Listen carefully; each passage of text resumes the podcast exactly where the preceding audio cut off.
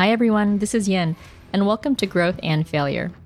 This show highlights extraordinary people that inspire and motivate me to level up. I'll have conversations with a wide range of profiles, from entrepreneurs and athletes, investors to educators, you name it. I love hearing people's different journeys. For me, the biggest lessons learned and opportunities to grow come from the struggle, the pain, the defeat.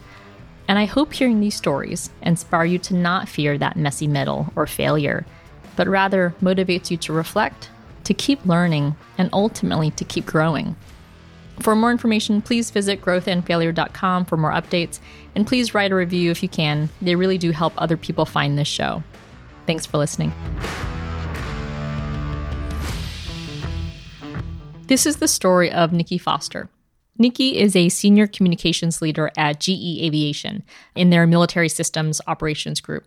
She was a combat pilot, an Air Force Academy graduate, an All American rugby player, two time national champion, a wife, a mom. She ran for congresswoman a couple times. I mean, she's one of my favorite guests. And in this episode, Nikki talks about her journey her journey being a daughter to immigrant parents and how her path led her to the Air Force Academy and ultimately how she got to be a combat pilot. Now, ever since I was introduced to a couple of my favorite characters of all time, Maverick and Goose, I have been fascinated by aviation. So it was such a treat for me to discuss all the different aircrafts. And Nikki talks about how she found her way to flying KC 10s and MC 12s in the Middle East. And in her service for her country, Nikki has flown over 3,000 hours and commanded more than half of the 200 plus combat missions where she flew over Iraq and Afghanistan. I don't think people really understand how hard it is to get an air medal, but Nikki Foster has earned eight of them. I mean, she is truly extraordinary. And in serving her country, we talk about how hard it was on her as a mother and how leaving her 18 month old for an extended period of time, how much that took a toll on her as a wife and as a mom. And we talk about the importance of mental health and of vulnerability and humility and ultimately her strength. I am so grateful that Nikki shared her story, and I, am grateful for her service, and I'm incredibly inspired by her integrity. Please enjoy this conversation with the remarkable leader, Nikki Foster.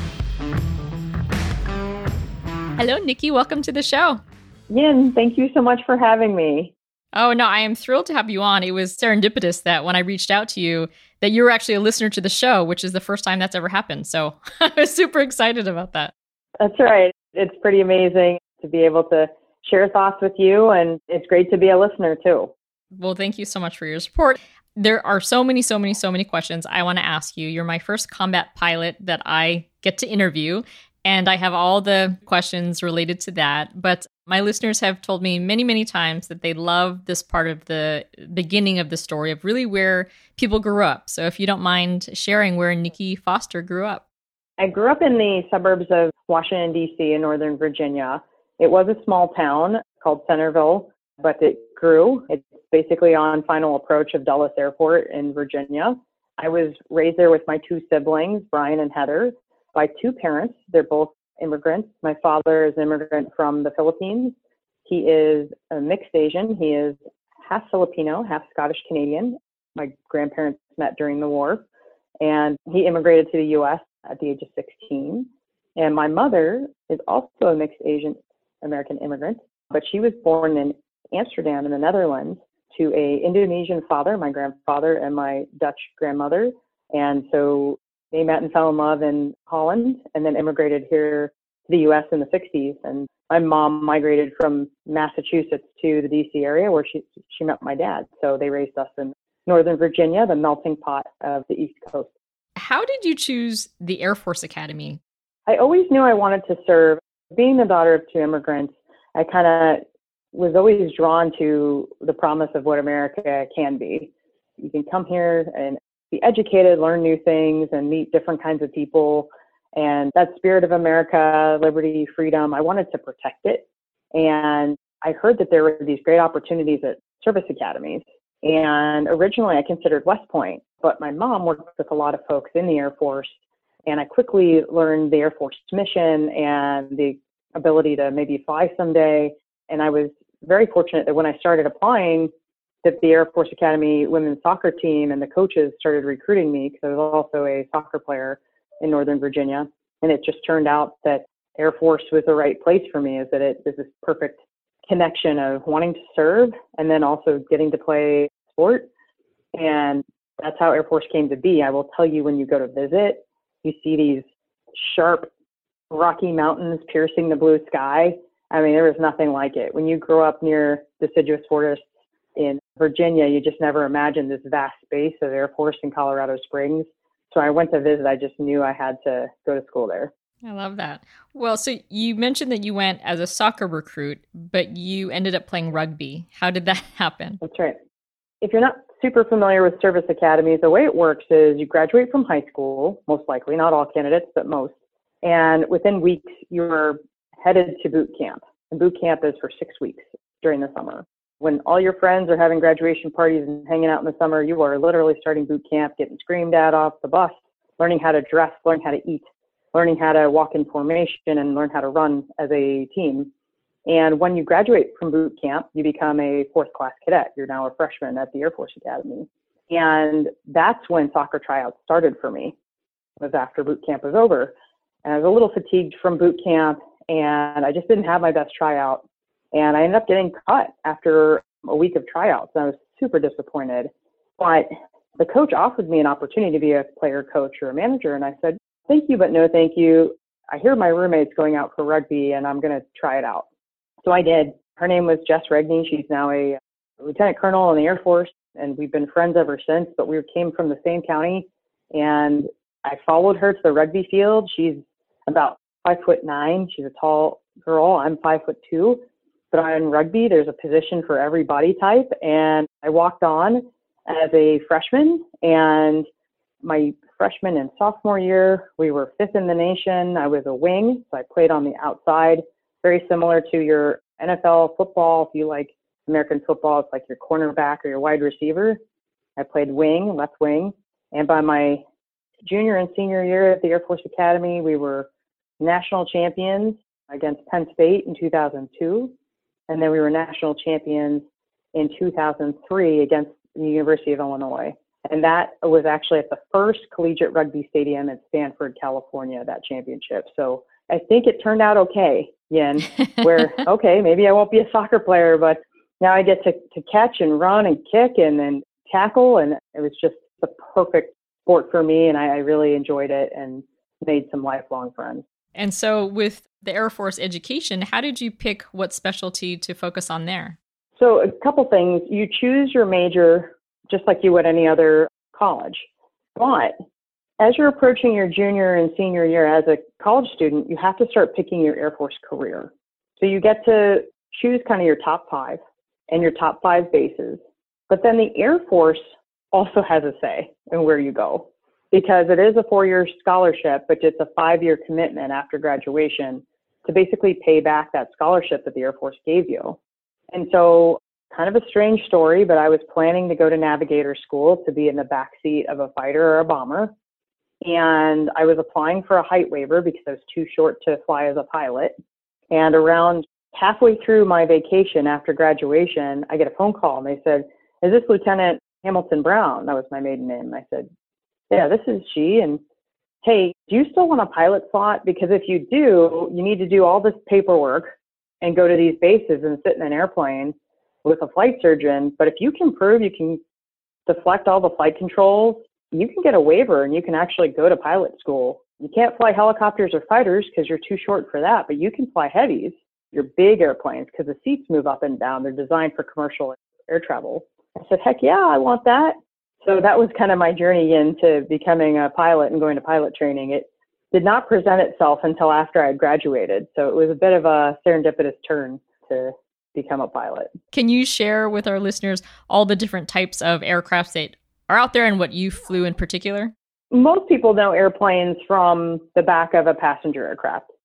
So if you're flying in and out of a small airport, like I live near Cincinnati, you're most likely going to take a regional airplane. It's a single aisle, maybe one or two seats on either side. That's called a regional jet. When you start going international, you have what they call wide bodies, and those have two aisles a lot of times. So you've got like those four seats in the middle and then three on either end. That's a wide body.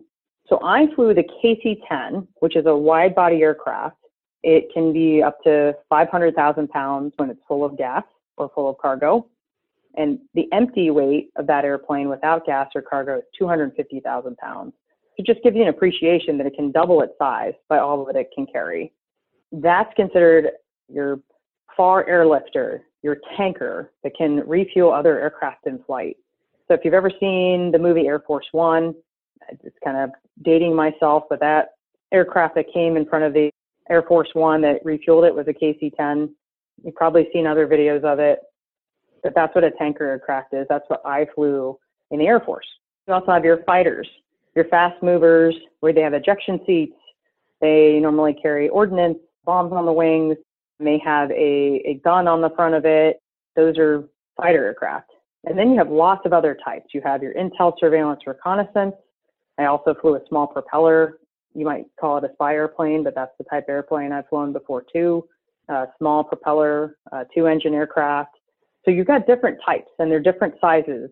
And then of course you've got your helicopter fleet with the Army, the Navy, and even the Air Force have a helicopter fleet. So it can really run the gambit of what type of aircraft you choose out of pilot training. Sometimes the airplane chooses you. Sometimes you get to choose the airplane. It depends on what the needs of the Air Force are. Very cool. And then what about the nomenclature of the pilots itself? There's fighter pilot, there's combat pilot.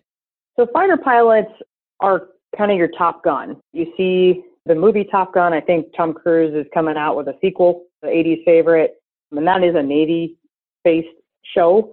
But there are plenty of other Air Force based things that you've probably seen out there. But so fighters, you get into the aircraft, maybe there's one other person in the back, your navigator, your Maverick, and your Goose. Those are fighters. They carry your ordnance, drop bombs on target.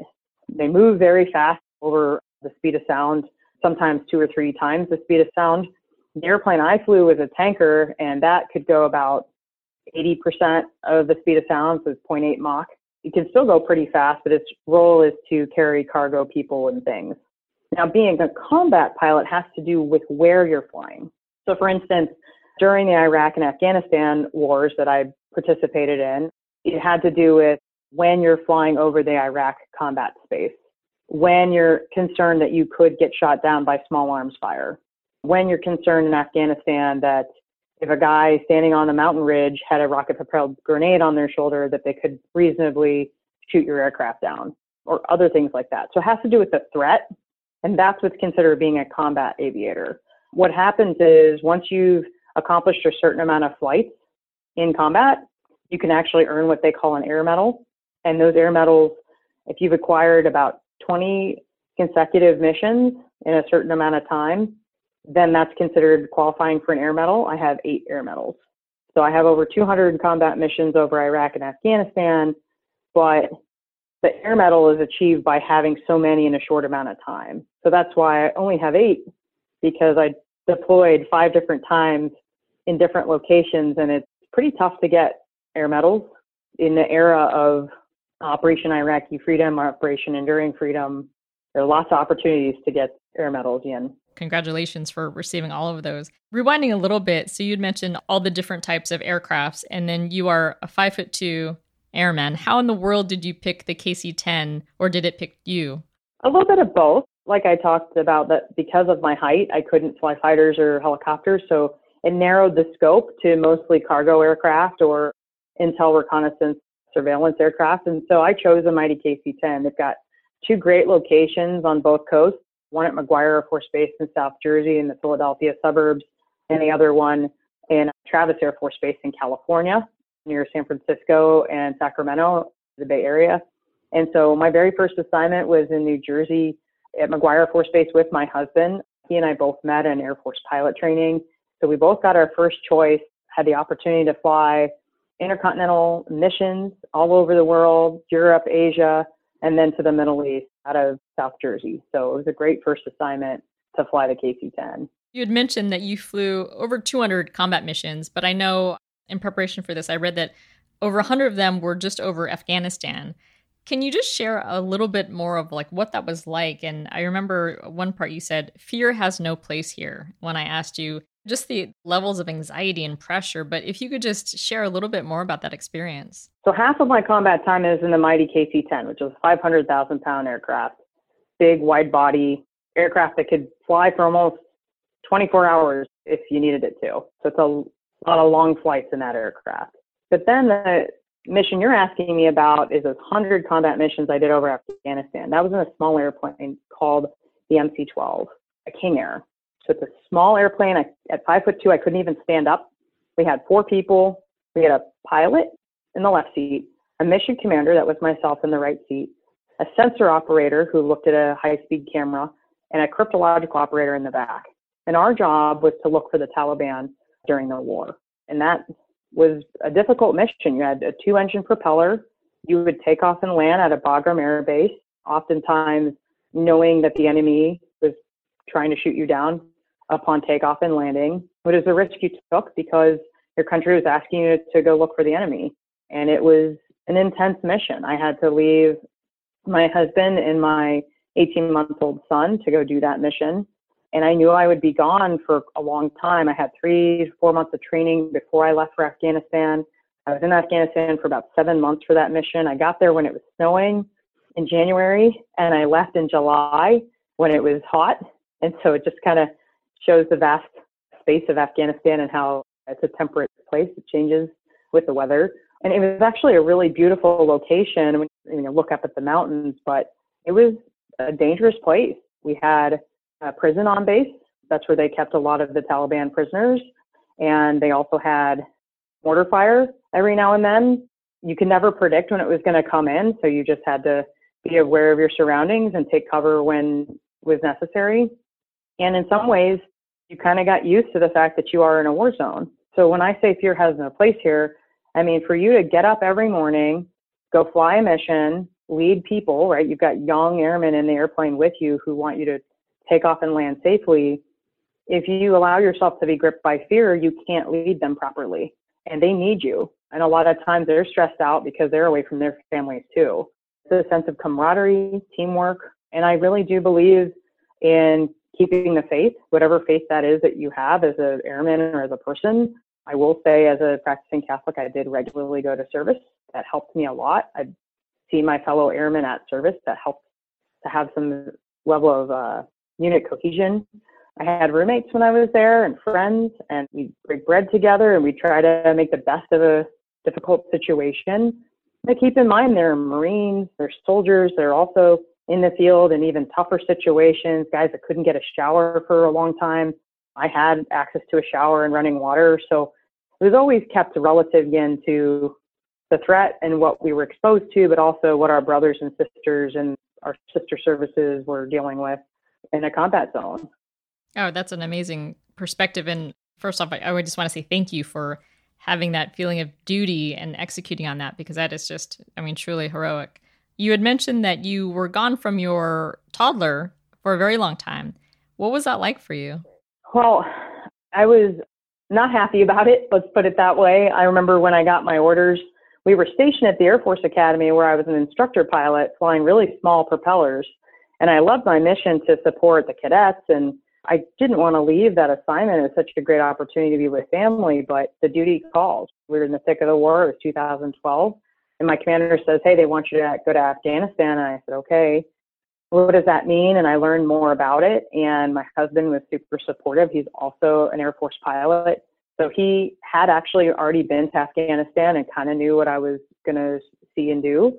But nobody really knows what to tell you or how to prepare you. And not everybody, not every pilot has been to Bagram. Not every pilot has been to that level of combat engagement with the enemy.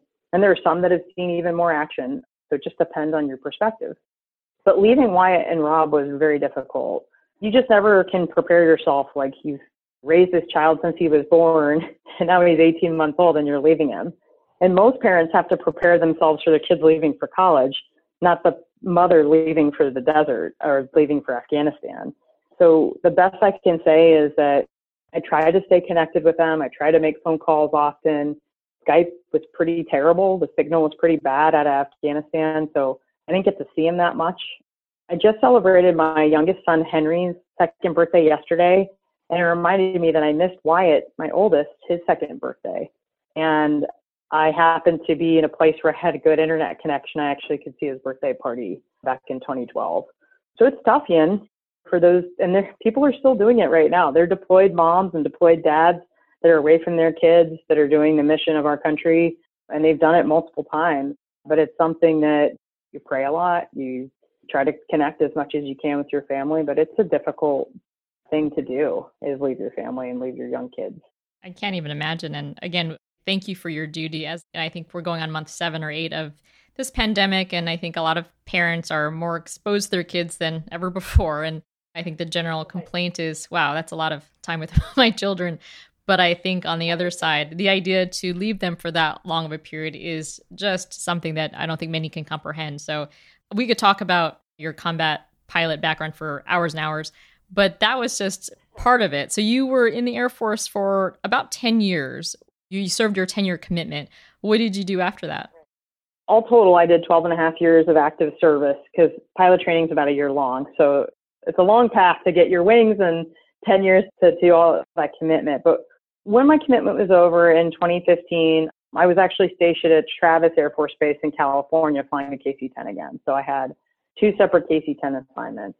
And upon reflection, I'm married to an airline pilot. So after he finished his Air Force career, he went on to fly for the regional airlines with ExpressJet.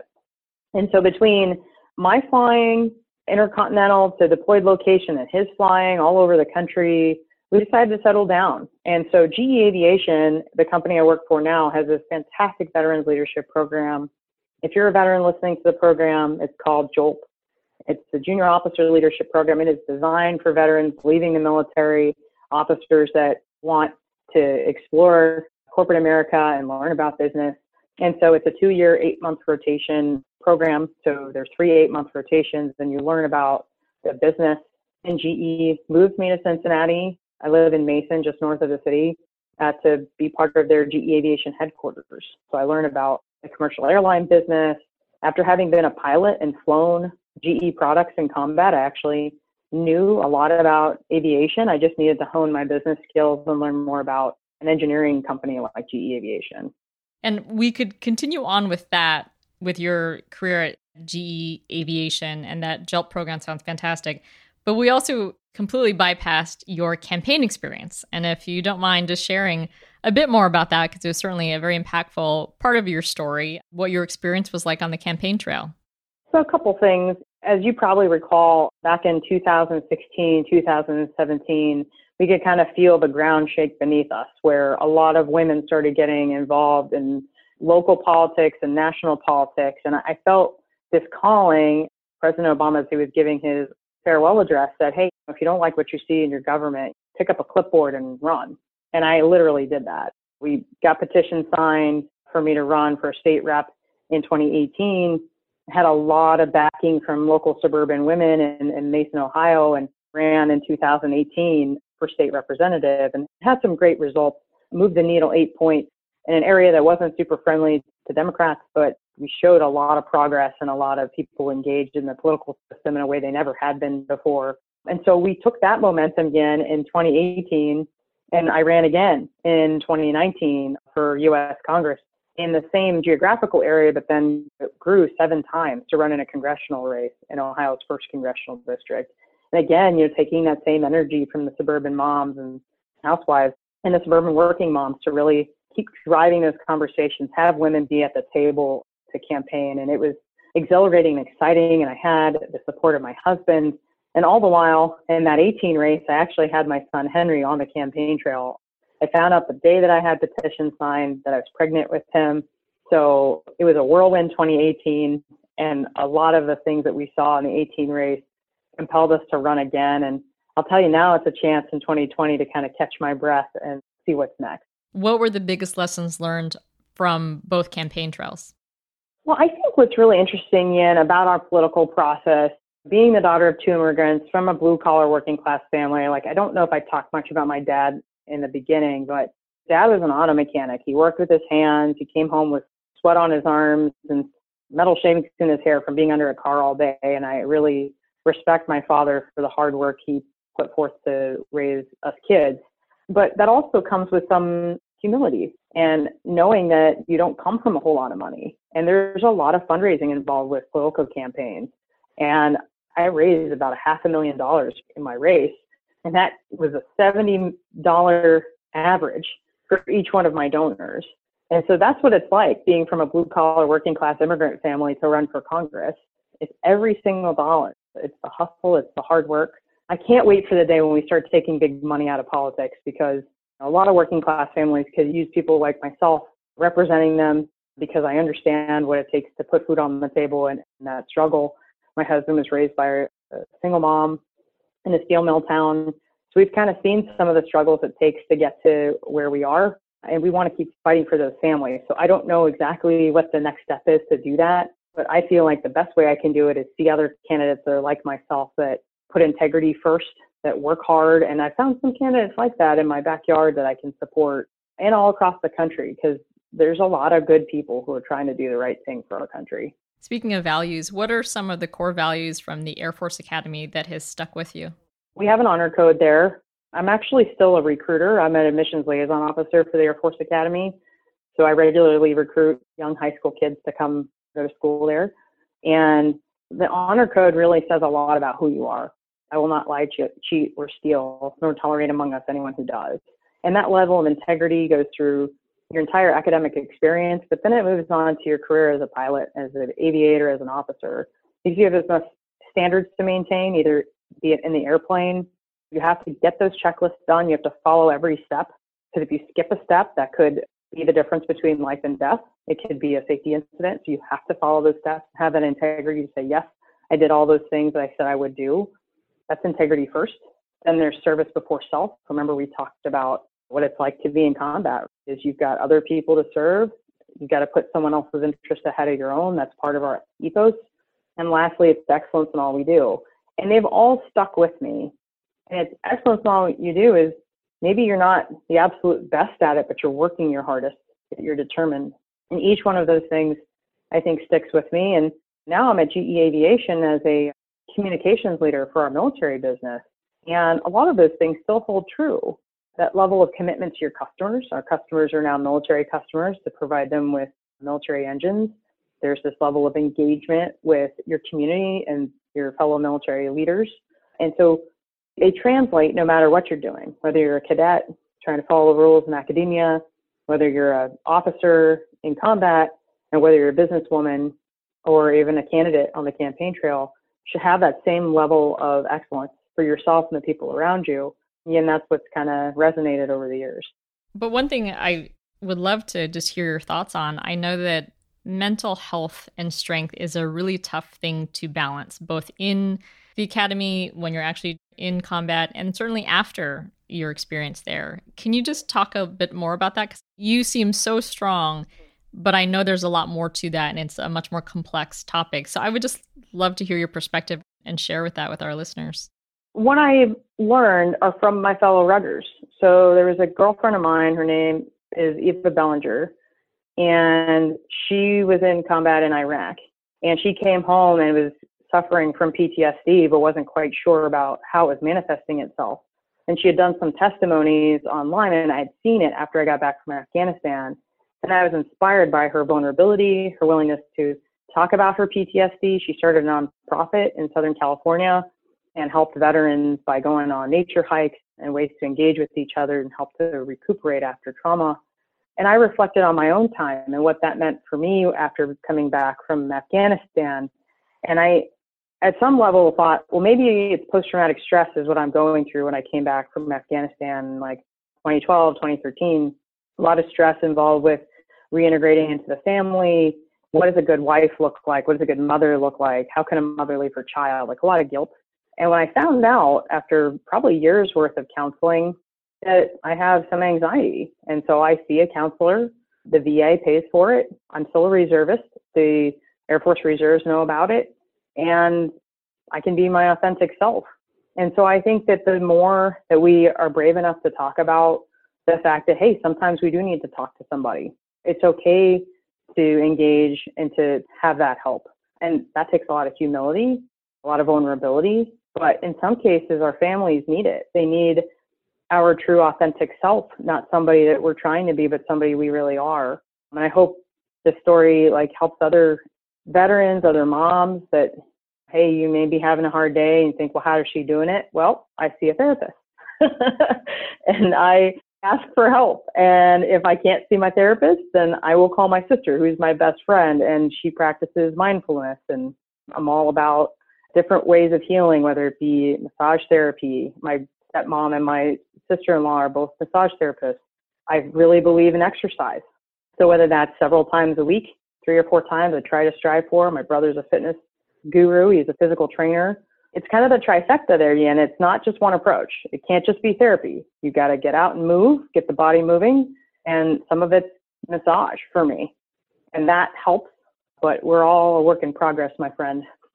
I love that. Well, first of all, thank you for sharing that. I think that it's super important. I know we talked about this before, but I really do think it's so important to share because other people just assume, no, that person has all their stuff together. But no, it, it takes a village, but it also takes a lot of focus to give yourself time. And so I appreciate you sharing that. Thank you. And during that time when you left your son, you also left your husband for a very long period of time. What kind of stresses impact the marriage as you guys are both literally flying around the world? When you meet in pilot training, you know that you're not going to see each other much. You don't really understand what that reality is going to be like because you meet when you're courting, you normally meet and spend all waking moments together. But quickly, we moved to South Jersey and we were separated for a couple months. And then once we both got qualified in the KC 10, I mean, there was one year where I was away for about 180 days from our house in South Jersey, and he was away from 200 of it. The only time we get to see each other was in the desert. We'd purposefully pick up deployments so we'd see each other in the summer. And so we couldn't fly in the same airplane together, but we could at least make sure that we were deployed at the same time at the same place. Maybe we'd see each other at a meal because they wouldn't let us room together. And so when I was deployed to Afghanistan, it was my first deployment without my husband. I had done three with him, and the fourth one I did it without him. And it was difficult because he was my anchor, somebody I could talk to and share things with. And it was hard coming back from Afghanistan because normally I could share what my missions were like, I could share what the stressors were like, and he would know. And it was hard coming back and him not understanding what a mission to look for the Taliban was like, or what the food was like in Afghanistan. And I actually really started to appreciate what a military spouse goes through when we leave, because a lot of times they don't know all those things, and they support us and love us anyway.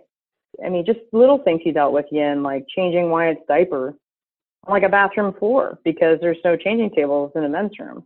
Just things that he had to deal with that hopefully now in 2020 there's more accessibility, but being a working or stay at home dad or even a working dad, it's challenging and we have to give respect and credence to what a lot of dads are doing to help raise our children too. Who or what inspires you? I think it goes back to our immigrant story. My Oma and Opa, uh, my grandparents came over to Massachusetts in the 60s. Neither one of them spoke English. They spoke Dutch and they had to learn English when they came here. But my grandfather worked three jobs at one point in time. My grandmother raised four kids and also cleaned houses, cleaned toilets. Their names are carved on the wall at Ellis Island. They had an opportunity to get their names put on the wall. I'm very proud of their immigrant story. My Lola on my Filipino side, she came over here from the Philippines with four kids as a single mom in the 60s. And she had some family over here, but she had a lot of courage starting over again. There's a lot of violence in Manila. They actually was a murder on their street before they left both of set of my grandparents had to show a lot of courage coming over here. And then my parents had to show a lot of courage raising a family and trying to find a good quality public education so that we could be afforded good opportunities later in life. The thing that has kind of followed me throughout that is that level of striving for excellence, that working as hard as you can in everything that you do. And I felt a huge amount of responsibility to keep that tradition strong, which is why I applied for the Air Force Academy why I tried for a pilot spot not knowing whether it would work out, why I decided to run for Congress knowing that it would be a tall order coming from my humble beginnings. But I think that the cool thing about all this is the example that we're setting for our kids is that you see how my grandparents worked so hard and then the next generation did the same thing and they're making these incremental moves to be part of that American story. And I hope my kids can reflect on both mine and Rob's story, my husband, and what that says to them and what their story is going to look like. So the inspiration comes from generations of hard work, determination, not giving up, resiliency, and hoping my kids learn from that and can grow just as well. Well, your boys are very lucky to have a mom like you and a role model in their mom. Speaking of, do you have a mentor or role model that has helped you in terms of thinking a certain way or shaping your mindset? It comes from different places throughout my career. So I've had rugby coaches that have been tough love when I needed it. I've had my parents who have continued to love me throughout my journey. My mother in law, she's helped me throughout my business career. Connie Pillich, she ran for governor here in Ohio and was my chairwoman of my congressional campaign and fellow veteran, fellow Air Force veteran who's lifted me up. And so I bring up all those different people because I believe there's certain people in your life that are there to be your conscience, to be your guide, to love and nurture you. But it's okay to get different sets of coaching from different people and be willing to accept help from all different places. And you'll be surprised what you get if you're open to suggestion and to love from unexpected places. One woman I interviewed, Kelly Reed Brennan, she's the head of ETF trading at Citadel Securities and she called it her personal board of directors. And I love that concept that you can kind of pick and choose your own personal board. And so for her, she was talking about outside of the field of finance and investments. And I just love that concept so much because it instantly helps you think, okay, how many people in my life do I really admire, respect, get advice from, and all of that. So I love that. So it sounds like you're talking about a similar framework of board of directors personally. I'm going to keep that one because I think it's quite true. I've never kind of gone and done something based on the advice of one. I will pull many because I believe that that's where you get some of the best ideas or from different perspectives. Absolutely. I love that. What are you most proud of so far? I think I'm most proud of that American story, that how you get older, again, and you start to reflect on where you came from. Well, like I'm really proud that my grandmother, she's 90 years old this year. Her name is Martina Vanderlee, and English is her second language, but she wrote a book and it says our Dutch heritage on it. And it has all these primary source documents of who we are, where we come from, both the Dutch and the Indonesian side. And like, what a gift to give to your grandkids and to the next generation to share with them who we are and where we come from. I think that that's what I'm proud of is the fact that she passed that down to us and now it's our opportunity to share our stories with the world. And I say our because we have regular calls as a family, as a Vanderlee family, that was my mother's maiden name, to re-engage with each other and see what we're all doing with ourselves and touching communities and lives in big and small ways. So it's kind of a, just a celebration of that immigrant story, and, and I just couldn't be prouder. Oh, I love that so much. There's one author, her name is Martha Towles, and she is 99 years young this year, but she, during her whole interview process, I loved it so much. And at the very end, she wanted to share or suggest to people what your grandmother did and what she is doing in that tell older people to write memoirs because there is so much history and richness in these stories that goes away. And unless you share them, they really can't be passed on. And so I'm looking forward to reading that book from your grandmother. I'm sure I will enjoy it. Now, going with the theme of the show, I always end the question with it used to be one of your biggest failures or struggles, but it's evolved to be much more of a growth mindset and thinking, can you name or share one of your biggest growth moments? And inevitably, it includes struggle or some type of adversity, but I'd love to hear from you what's one of your biggest growth moments? It goes back to that story I talked to you about being a soccer recruit. You imagine being a senior in high school and you tell everybody, I'm going to go to the Air Force Academy and I'm going to play soccer. And I've played soccer my entire youth career as an athlete. And you show up and you're there for a week and you work really hard and coach is like, you, why don't you be a manager? And it's just such a letdown. And it's already hard enough being thousands of miles away from home and being told that you're not good enough for the soccer team. And I mean, I could have packed up and come home. I could have called my parents and been like, you know what? I may have finished boot camp, but I'm gone. I'm leaving this place. At a young age, it's, I think I just turned 18 all right, well, what other sports are there? Like, I'm going to go follow Jess and go play rugby over here. And it was a decision. When you're young, and even as we grow older, being able to pivot from that failure and not see it as a defining moment, but to see it as an opportunity. And I think that I've got lots of examples of that throughout my Air Force and my civilian career are okay, so it didn't work out. Well, you have like a day to feel sorry for yourself.